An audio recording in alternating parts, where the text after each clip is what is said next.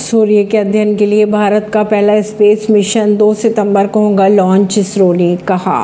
इसरो के अनुसार आदित्य एल-1 2 सितंबर की सुबह 11:50 पर श्रीहरिकोटा से लॉन्च किया जाएगा। आदित्य एल-1 मिशन भारत का ऑब्जर्वेटरी श्रेणी का पहला स्पेस मिशन होगा जो सूर्य के अध्ययन के लिए भेजा जाएगा। इस मिशन के तहत इसरो आदित्य एल-1 को सन अर्थ सिस्टम के लैंग्रेजियन पॉइंट के करीब हेलो ऑर्बिट में स्थापित किया जाएगा। परवीन अर्शी, नई दिल्ली से।